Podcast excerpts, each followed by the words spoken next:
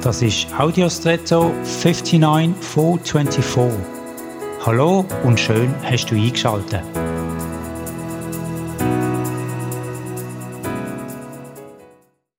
In meiner Jugend hat es ein elektronisches Spiel gegeben, das über vier verschiedene leuchtende Felder und Klang verfügt hat.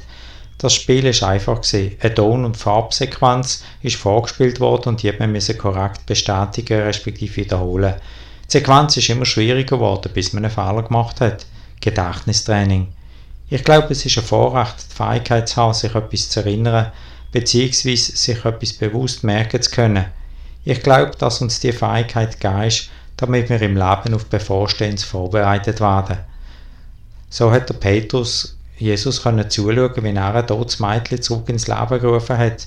Und nach dem Tod von Jesus hat sich der Petrus daran erinnert und hat genau das Gleiche gemacht bei einer toten Frau.